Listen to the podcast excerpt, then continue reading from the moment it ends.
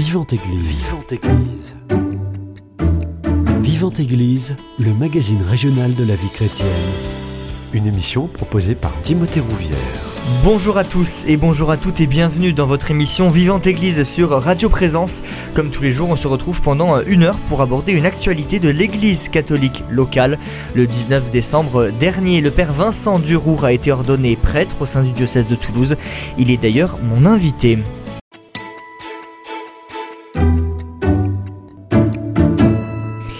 Bonjour Père Vincent Durour. Bonjour Timothée. Merci d'avoir accepté mon invitation. Vous avez été ordonné prêtre il y a un peu plus de deux semaines, allez deux semaines et demie. Quel est le sentiment qui euh, domine chez vous actuellement? Alors pour l'instant, le, le, sentiment qui domine chez moi, c'est surtout la joie, je dirais. La joie vraiment de d'être prêtre, euh, d'être prêtre du Seigneur, la joie de, de la grâce qu'il m'a faite. Ouais, c'est vraiment quelque chose qui, qui m'habite. Voilà, avec euh, évidemment quelques, quelques doutes sur, euh, dans ma vie de manière générale. Mais voilà, c'est vraiment, c'est vraiment la joie actuellement. Alors, les auditeurs ne vous voient pas, mais vous avez 28 ans, c'est ça? C'est ça, oui, tout à fait. J'ai eu 28 ans voilà, en avril et 29 euh, en avril prochain. Donc un très jeune prêtre, on peut dire. Et oui, oui, oui. Bah oui, il se trouve même que j'ai piqué la place du plus jeune prêtre du diocèse qui était Paul Roland Gosselin. Mhm. Voilà, l'abbé Paul Roland Gosselin qui est prêtre à l'Union donc euh, oui, en effet, je suis un jeune prêtre. Pourquoi avoir été ordonné pendant l'Avent alors qu'on sait que la plupart des ordinations se déroulent euh, courant du mois de juin? Alors en fait, euh, j'ai eu une fin de séminaire un peu particulière dans le sens où, j'ai fait ma dernière année de théologie en deux ans.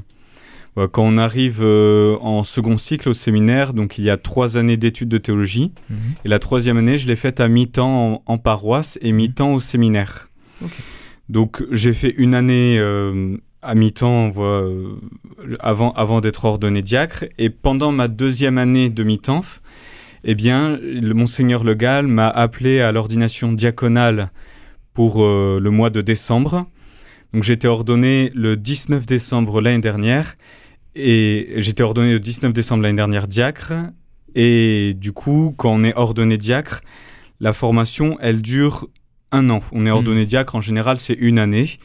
Donc euh, du coup, ben, j'ai été ordonné prêtre le 18 décembre. Comment s'est passée cette ordination? Très bien, j'ai l'impression. C'était assez émouvant. J'ai été ému à, à deux moments principalement. Voilà, donc euh, pendant l'ordination, j'ai été, ému, ému au moment de la litanie des saints.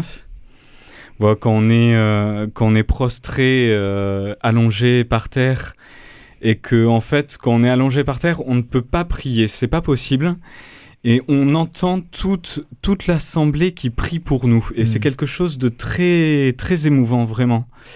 Donc ça, ça m'a beaucoup ému, voilà, que tout le peuple de Dieu prie pour moi.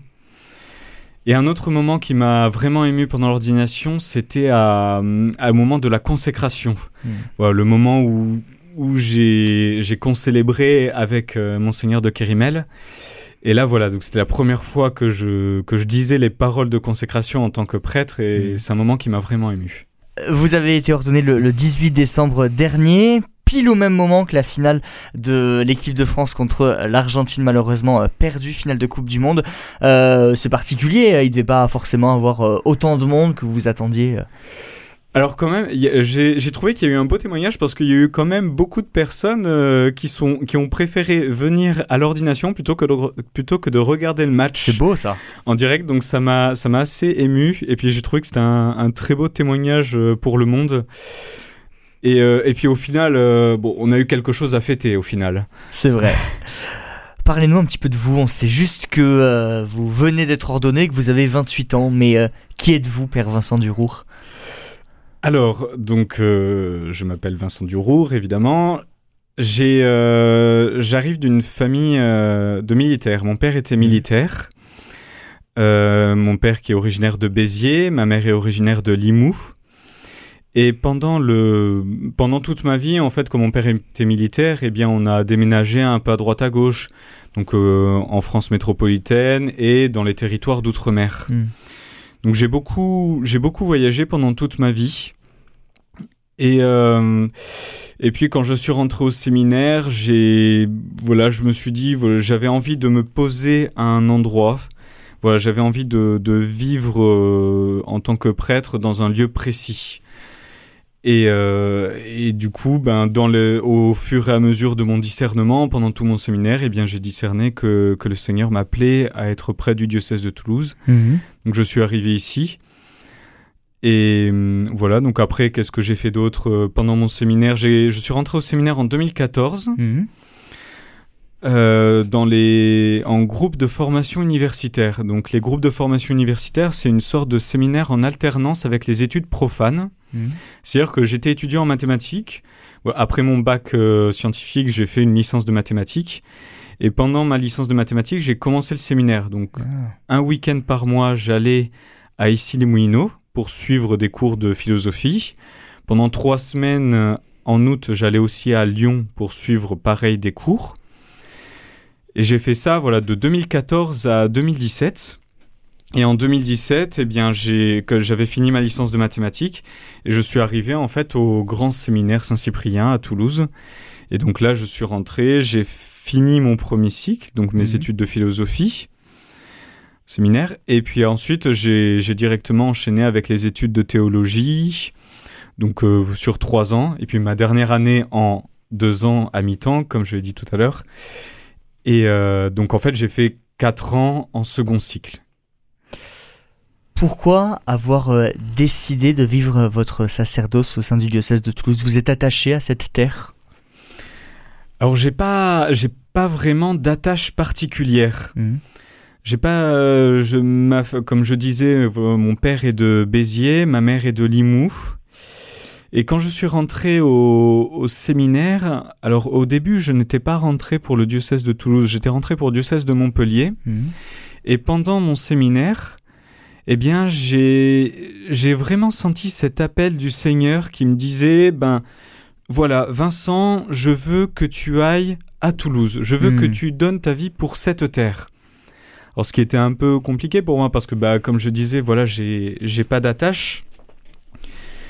Et puis, euh, en discernant avec mon père spirituel, euh, en parlant avec d'autres séminaristes, eh bien, j'ai discerné voilà, que le Seigneur m'appelait à être prêtre euh, pour le diocèse de Toulouse. Donc, quand j'ai fini mon premier cycle, voilà, je, quand, donc quand j'ai commencé la théologie, eh bien, j'ai demandé à rentrer pour le diocèse de Toulouse. Hmm. Vous venez d'une famille qui est catholique pratiquante? Tout à fait. Votre parcours de foi déjà avant d'entrer au séminaire, quel était-il? Alors, le parcours de foi, il n'y a, a, rien eu de, vraiment exceptionnel. Enfin, il y, a eu quelque chose. On peut dire que c'est exceptionnel parce que j'ai eu. Euh, j'allais à la messe tous les dimanches et qu'aujourd'hui, c'est pas très courant euh, en France aujourd'hui. Ça, c'est sûr. Mais euh, voilà, donc bah, c'est un parcours de, de, de, famille catholique pratiquante assez courante où j'ai. bah voilà, on allait à la messe tous les dimanches. Euh, j'ai été au catéchisme, j'ai été à l'aumônerie, j'ai fait ma première communion quand j'étais en CM1, j'ai fait ma profession de foi en cinquième, alors qui n'est pas un sacrement, hein. Hmm. Voilà, j'ai fait ma confirmation quand j'étais en seconde.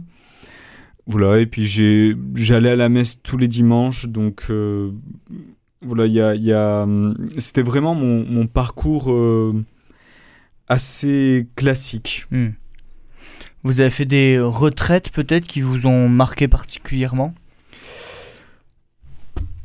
Pendant le pendant mes études pendant mes études pendant pendant mon collège lycée au début du lycée je me souviens d'une retraite qui m'avait un peu marqué euh, pour, pour la confirmation dans le cadre de la confirmation c'était sur un ou deux jours je mmh. me souviens plus exactement on était allé à Notre-Dame de la Salette qui est un très beau lieu. Et euh, il y a une, quelque chose qui m'avait marqué, dont je me souviens encore aujourd'hui, qui est la confession. Je me souviens de m'être confessé, c'était pas quelque chose dont j'avais l'habitude. Puis bon, ça arrivait aussi, il y avait des, des absolutions collectives, donc les confessions individuelles, c'était pas très courant sur la mmh. paroisse. Voilà, bon, c'est, ça marchait pas, mais bon, c'était, c'était comme ça. Donc c'est vraiment quelque chose qui m'a marqué, euh, cette confession. Après, ça m'a pas vraiment marqué pour ma vocation. Mais voilà, mais pour ma vie spirituelle, si, ça ça m'a marqué. Qu'est-ce qui a fait que vous vous êtes dit je suis appelé à devenir prêtre? Alors, il n'y a pas eu de. Quand, voilà, quand, je me suis posé la question pour être prêtre, il n'y a pas eu de déclic. Il n'y a pas eu de gros déclic, on va dire, voilà, qui m'ont dit un peu du jour au lendemain. Euh, je veux pas devenir prêtre et maintenant je veux devenir prêtre. Mmh. C'est quelque chose qui est venu petit à petit. Donc il y a, euh, il y a plusieurs choses. Là, vraiment, ce qui m'a marqué le plus, c'était un, un de mes cousins qui est, qui est rentré au séminaire, qui est prêtre maintenant. Et, et, en le voyant rentrer au séminaire, eh bien, je me suis dit, mais lui, il est rentré, pourquoi pas moi, en fait? Pourquoi pas moi? Et en plus, voilà, et en allant à la messe tous les dimanches, comme je disais, voilà, il y a quand j'allais à la messe tous les dimanches, en voyant le prêtre célébrer la messe, eh bien, euh, la, première pensée qui m'est venue à l'esprit quand je me suis posé la question de la vocation, je vu le prêtre et je me suis dit, waouh, il est classe derrière l'autel, j'aimerais bien faire comme lui. voilà, donc c'était c'était pas forcément une pensée très saine, mais mais mais le Seigneur l'a utilisé pour, euh, pour pour me faire rentrer au séminaire et du coup, voilà, cette question revenait, elle revenait tous les dimanches, tous les dimanches, et ensuite il y a eu ce fameux déclic avec mon cousin, voilà, qui est, qui est rentré au séminaire. Mmh. Et après, il y a eu plein de petits signes à côté, voilà, des, des remarques qu'on pouvait me faire, euh, qui, qui m'encourageaient dans le sens, voilà, de devenir prêtre. Des, des lectures bibliques, euh, des prières, etc., etc. Mais vous n'avez pas forcément vécu d'appel de la part du Seigneur? On peut le dire alors j'ai pas eu d'appel mystique. Hmm. Ça, ça non, vraiment, j'ai pas. Euh, voilà, pour devenir prêtre, j'ai pas reçu d'appel mystique particulier. Voilà. Mais j'ai été très bien accompagné. Comment vos parents l'ont pris? Est-ce que vous l'avez dit tout de suite? Euh, Est-ce que vous avez attendu un petit peu euh, avant de rentrer au séminaire? Comment ça s'est passé? Alors surtout pas. j'ai pas, euh, j'ai pas du tout. Au début, quand la question m'est venue à l'esprit, j'en ai pas du tout parlé à mes parents.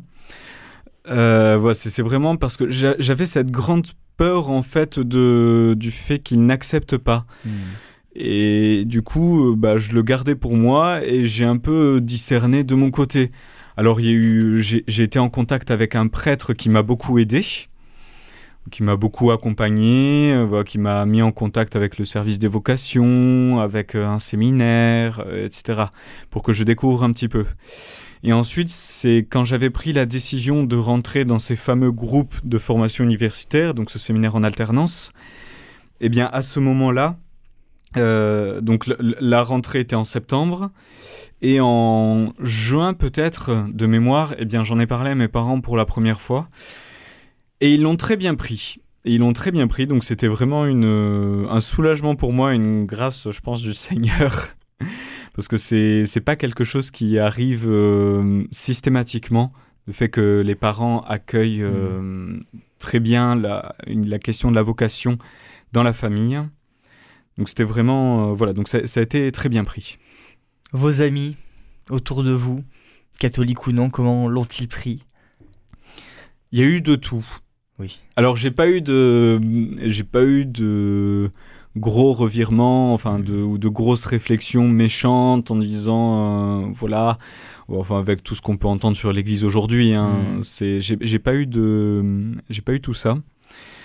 J'ai eu euh, ça, ça, a été plutôt bien pris quand même. Et alors c'est vraiment la chose qui a marqué de manière assez systématique mes amis, c'était l'étonnement. Mm. L'étonnement de voir en fait un, un ami de, qui avait 20 ans et qui veut devenir euh, célibataire toute sa vie. Ça, c'était vraiment euh, la grande inconnue qui était, euh, qui était assez systématique. Mm. Vous rentrez au séminaire donc en, 2014. Qu'est-ce qui vous a marqué à votre entrée au séminaire et durant toutes ces années de formation? Alors, ce qui m'a marqué en rentrant au séminaire, alors une, une, des premières choses, c'était que je me retrouvais avec des gens normaux. c'était, c'était euh, quand, quand, je me suis posé la question de la vocation, en fait, euh, au début, je buguais beaucoup parce que, en fait, on, je voyais le prêtre comme un homme parfait, un peu un surhomme.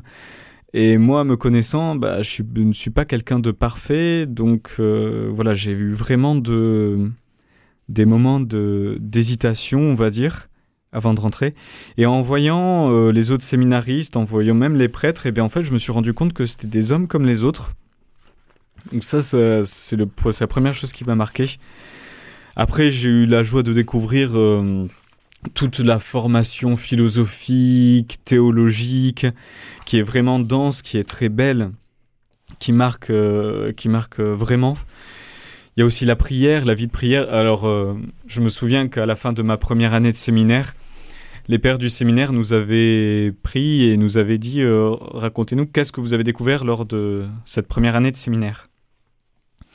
Et je me souviens d'avoir répondu, euh, une des premières choses qui m'avait marqué, c'était la découverte du bréviaire. Mmh. Bréviaire que je n'avais connu que dans Don Camillo. Donc, euh, c'était vraiment la, grande découverte. Et puis toute la vie de prière, le... Voilà, vraiment, j'ai vraiment découvert euh, beaucoup de choses. Père Vincent Durour, je vous propose qu'on fasse une première pause musicale et on revient dans quelques instants. On écoute En ce jour de Be Witness. En ce jour, chantons dansons, vers lui nos louanges monteront. En ce jour chantons, dansons, vers lui nos louanges monteront. Annoncer ses merveilles, témoigner de son nom en tout lieu en tout temps.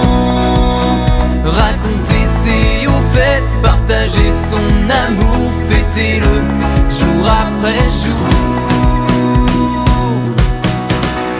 cœur vibrant de foi. Oh oh et oh, sont un cri de joie. Oh oh et oh, que monte une ovation. Oh oh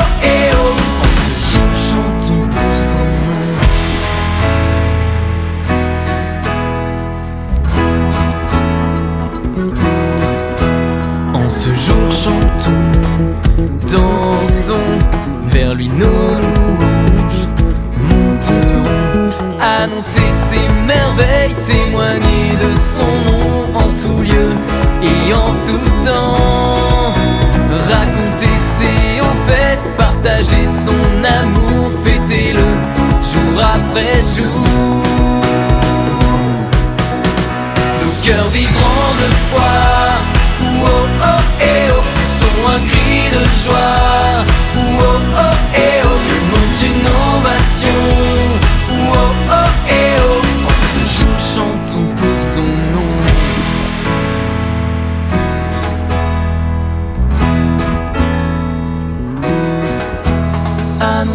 ses merveilles, témoigner de son nom en tout lieu et en tout temps. Raconter ses partager son amour, jour après jour. Nos cœurs vibrants de foi, oh oh et oh, poussons un cri de joie. Oh oh et oh, que monte une ovation. Oh oh et oh, en ce jour chantons cœur vibrant de foi. Oh oh et oh, sont un cri de joie.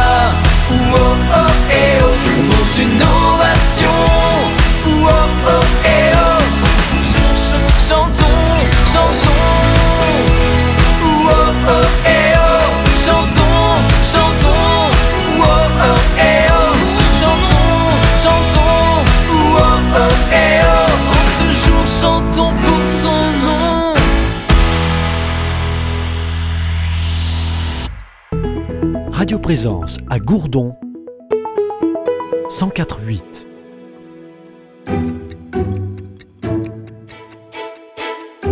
Vivante Église, Timothée Rouvière. De retour dans votre émission Vivante Église sur Radio Présence, j'ai toujours le plaisir d'être avec le Père Vincent Durour, récemment ordonné prêtre au sein de la paroisse de Grenade. Euh, mon Père, est-ce que ça vous effraie, ça vous fait peur, ça vous pose question de donner votre vie à Dieu? Alors c'est une... Euh, oui, oui, il y, a, il y a une vraie peur, parce que c'est hum, c'est pas quelque chose qui est naturel. Autant le mariage, quand on donne sa vie à une autre personne, il y a, y a quelque chose d'assez naturel, mais quand on est ordonné prêtre, surtout dans le célibat, y a, hum, c'est quelque chose qui n'est pas naturel. Alors il y a, oui, ça me fait un peu peur parce que j'ai peur de me retrouver seul, j'ai peur de perdre ma vie de prière, j'ai peur voilà de, de, ne pas être un, bon, un bon serviteur du Christ. Mm. Mais en même temps, voilà, je, je, me dis que la grâce de Dieu est là. Voilà, J'y crois, je crois à la grâce de Dieu qui, qui m'accompagne, qui me donne vraiment la force de, de mener ma vie voilà, avec lui euh, pour, euh, pour le service de l'Évangile. Quelles sont les questions, les doutes qui traversent euh, votre esprit à l'aube de cette euh, nouvelle vie, si je puis dire? Bah, les, questions qui me viennent à l'esprit, c'est voilà, c'est ce que je disais, c'était euh, comment comment vivre, comment garder une vie de prière solide, ne pas ne pas baisser dans ma volonté pour garder ma vie de prière il y a aussi la grande question en fait de l'avenir euh, de la gestion de l'Église en fait. Hmm. La question voilà du nombre de prêtres qui diminue, des paroisses euh, qui grandissent et qui deviennent euh, de plus en plus de plus en plus grandes. Donc c'est une c'est une vraie question qui, qui m'interroge. Vous avez été ordonné, je le disais, il y a une vingtaine de jours. Qu'est-ce que vous avez fait depuis cette ordination? Alors j'ai célébré la messe j'ai confessé. Ah.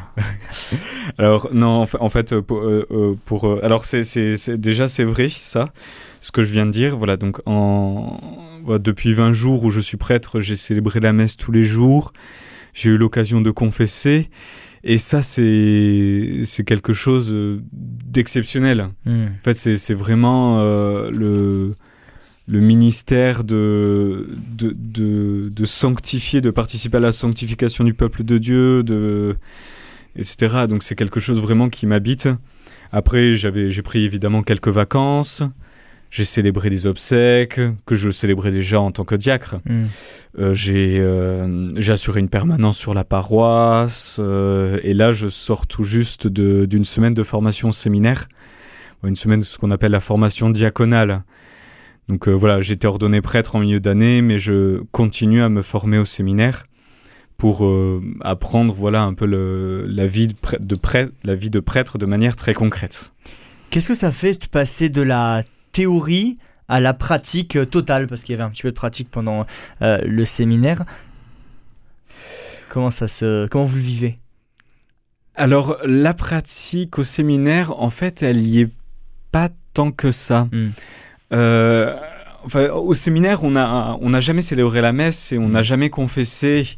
Et quand on est au séminaire, on va en paroisse euh, euh, trois week-ends par mois. Donc c'est mm. pas là où on découvre en fait vraiment la vie paroissiale.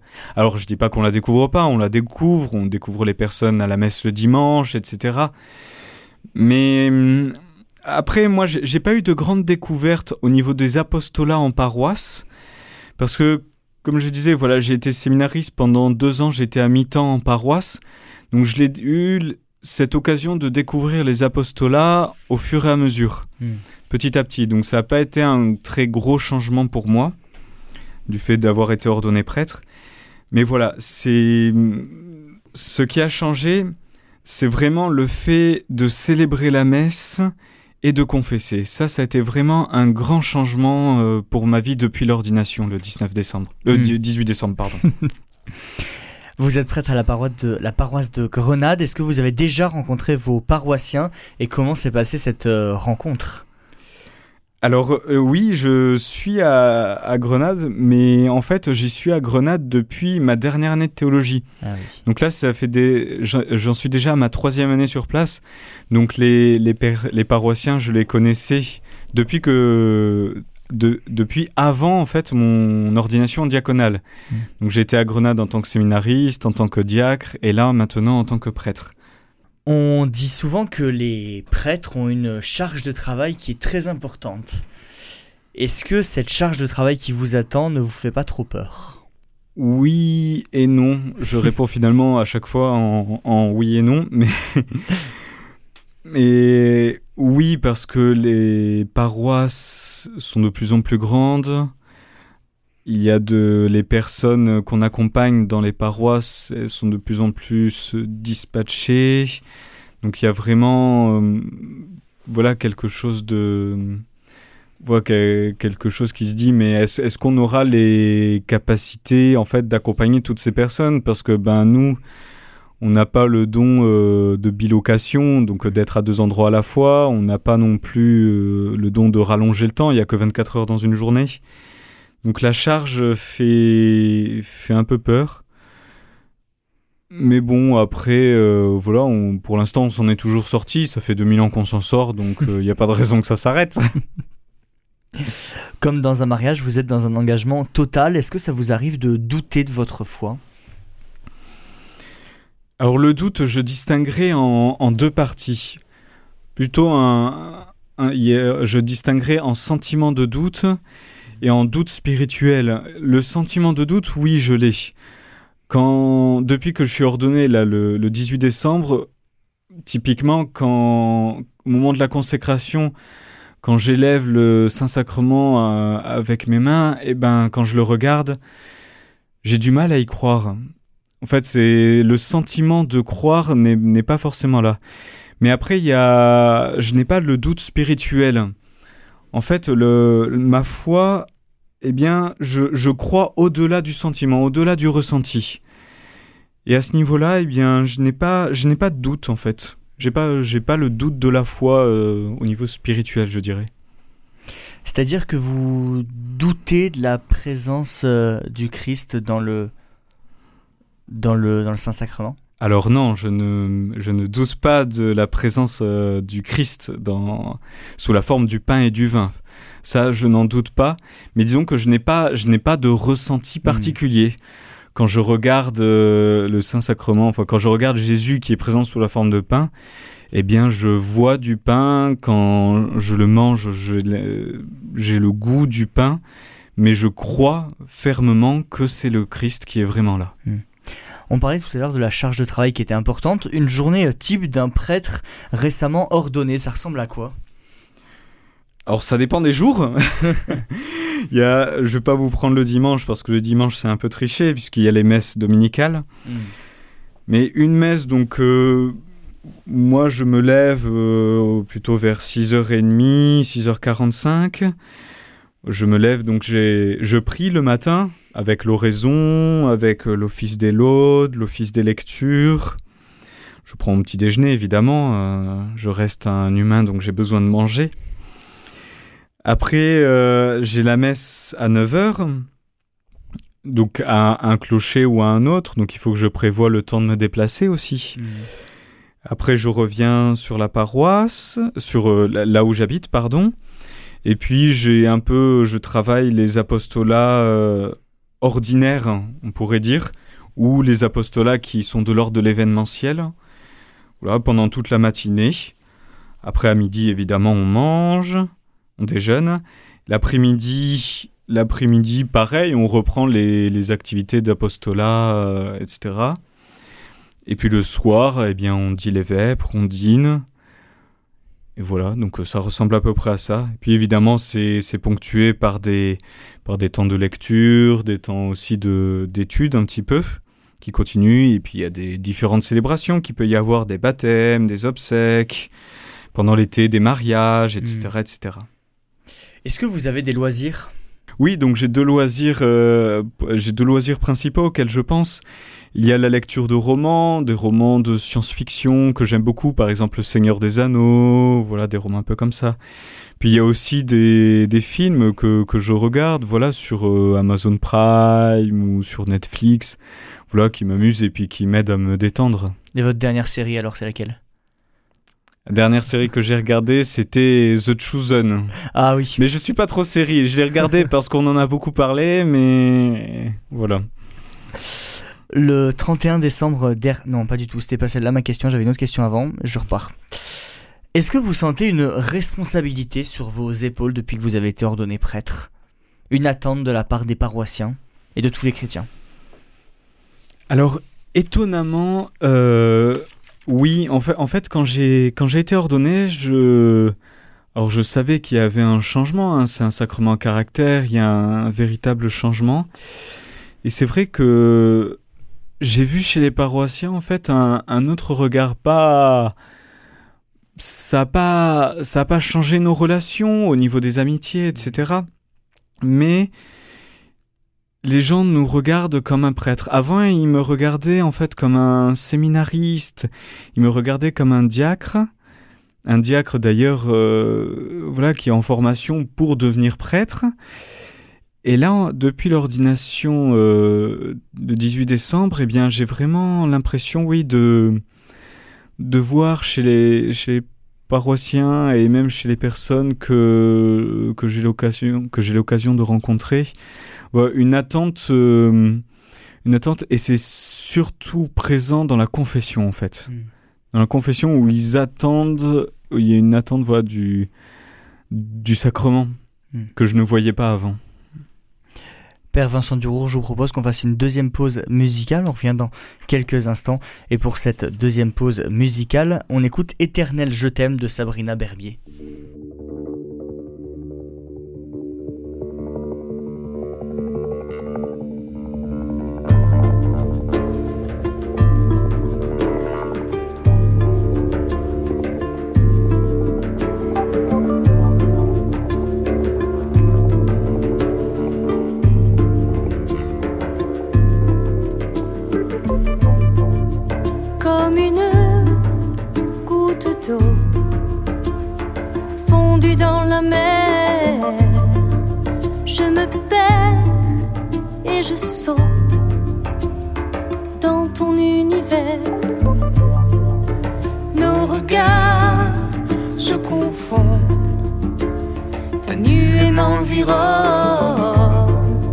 Dans ton cœur, je me fonds.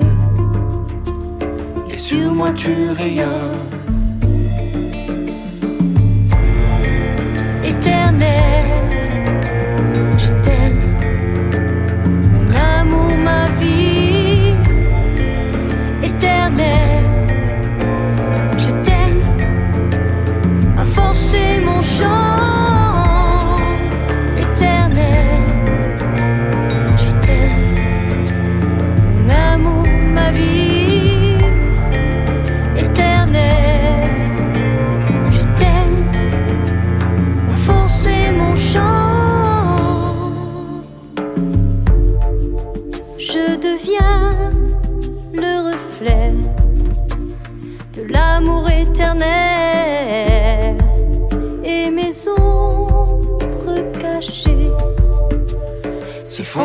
ta lumière qui est semblable à toi, le rocher des ciels, extravagant de gloire, tu fascines la terre.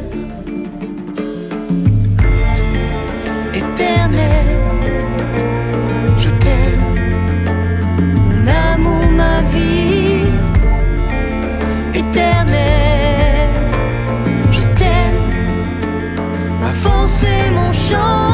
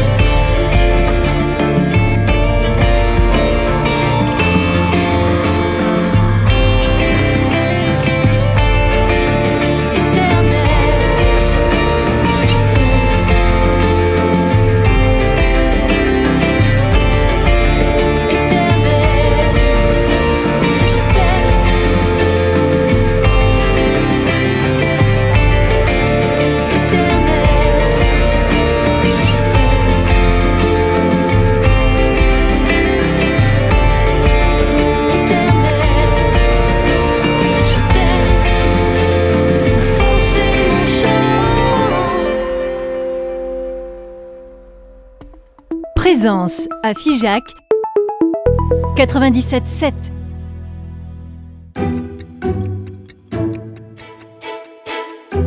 Vivante Église, Timothée Rouvière. De retour dans votre émission Vivante Église sur Radio Présence, j'ai toujours le plaisir d'être avec le père Vincent Durour, prêtre au sein du diocèse de n'importe quoi. J'ai arrivé. De retour dans votre émission Vivante Église sur Radio Présence, j'ai toujours le plaisir d'être avec le père Vincent Durour, prêtre au sein de la paroisse de Grenade, récemment euh, ordonné. Mon père, le 31 décembre euh, dernier, le pape Benoît XVI a été rappelé à Dieu. Qu'est-ce que vous avez ressenti à ce moment-là? Alors j'ai re- ressenti euh, tout d'abord de la, de la peine, parce que c'était c'était un pape qui était très doux et qui avait, un- qui avait une intelligence euh, un peu exceptionnelle. Et c'est un théologien qui m'a beaucoup accompagné pendant mes études de théologie au séminaire. Voilà, je me souviens d'avoir fait euh, un ou deux devoirs écrits euh, sur euh, sa théologie. Vraiment, il m'a, il, il m'avait beaucoup apporté dans ses homélies aussi, quand on lit ses méditations, au moment- quand il a été au JMJ de Madrid ou ses homélies euh, diverses. Il y a vraiment une, une grande profondeur et on sent un véritable amour de, de Dieu, de l'Église. Donc ça m'a, ça m'a attristé quand j'ai quand j'ai appris euh, quand j'ai appris son décès. Après voilà, c'était euh, c'est l'âge, c'est un âge aussi où on part. hein, il avait 95 ans. Donc voilà, donc ça ça ça ça m'a attristé. Et puis euh, ça m'a aussi réjoui qu'il soit maintenant avec son créateur euh, qu'il a Mhm. cherché toute sa vie.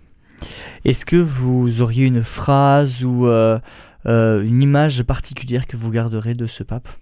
J'ai le souvenir quand il est apparu au balcon à Rome, quand il a, quand il a été élu. Mhm. J'étais petit, hein, j'étais encore en primaire, j'étais au CM1 ou au CM2.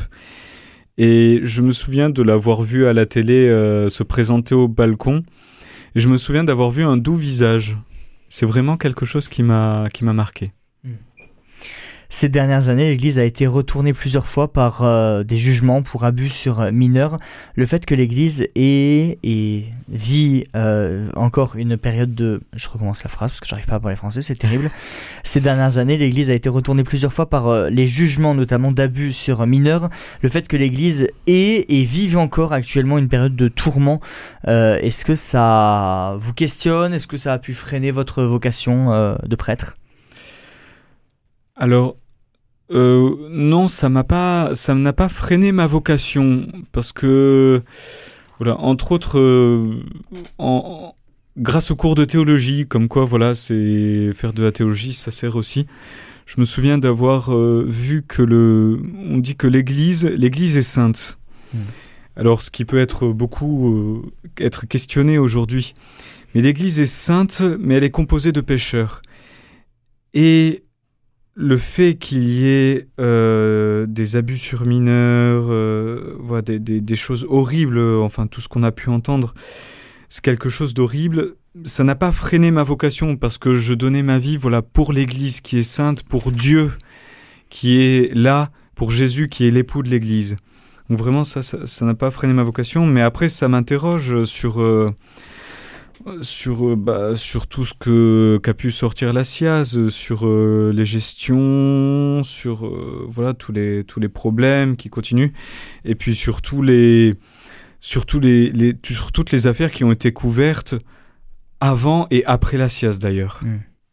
Justement, quelle est votre vision sur euh, l'état actuel de l'Église? Je répondrai comme tout à l'heure. tout à l'heure j'ai répondu oui et non, et aujourd'hui je dirais euh, bien et pas bien. L'Église L'Église ne, ne va pas bien en ce moment. Euh, c'est très clair, ça, ça se voit. Il y a une grande crise. Il y a une crise, voilà, une, une, véritable crise de gouvernance. Ça, ça se voit. Mais en même temps, l'Église va bien parce que le Christ est là. Et, et- Jésus en est toujours l'époux. C'est toujours lui qui est à la tête de l'Église. Et voilà, nous, on a juste à, à- à prier, à faire de notre mieux, mais et si on est dans, dans un esprit d'humilité, dans un esprit d'obéissance, dans un amour de la hiérarchie qu'il n'y a pas trop actuellement d'ailleurs, eh bien, euh, eh bien ça, ira bien. Voilà, mm. il faut, faut aimer les prêtres, faut aimer les prêtres, faut aimer les évêques. On va faire de notre mieux. Et, puis ça, ça, se passera bien. Et mm. le Christ est là et puis il gouverne l'Église. Hein. Aujourd'hui, il y a de moins en moins de vocations chez les prêtres euh, dans un monde qui ne cesse de croître en termes de population et qui a besoin aussi de beaucoup de prêtres. Comment vous l'expliquez? Comment vous l'analysez? Explication, je pense, un peu complexe pour avoir euh, eu quelques cours d'histoire. La crise des vocations, ça date pas d'hier. Hein. Mmh. Depuis, euh, depuis le 19e siècle, les vocations baissent.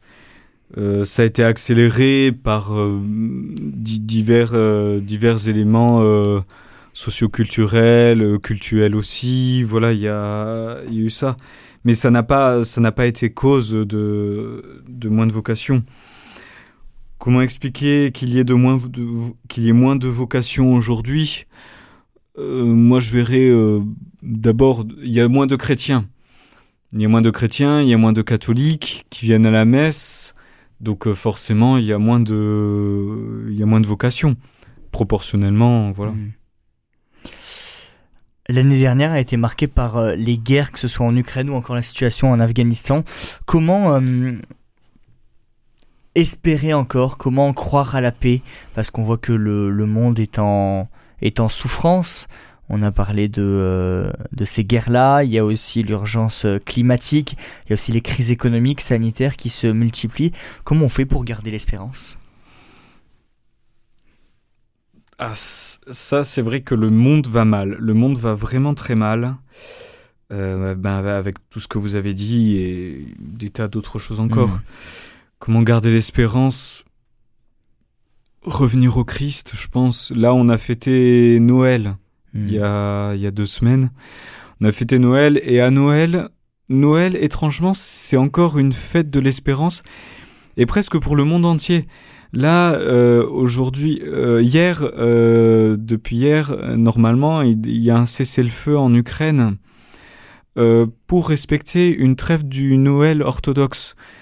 Euh, il y a hum, donc Noël, ça reste, euh, ça reste quelque chose dans le cœur, dans le cœur des gens, dans le cœur de tout le monde.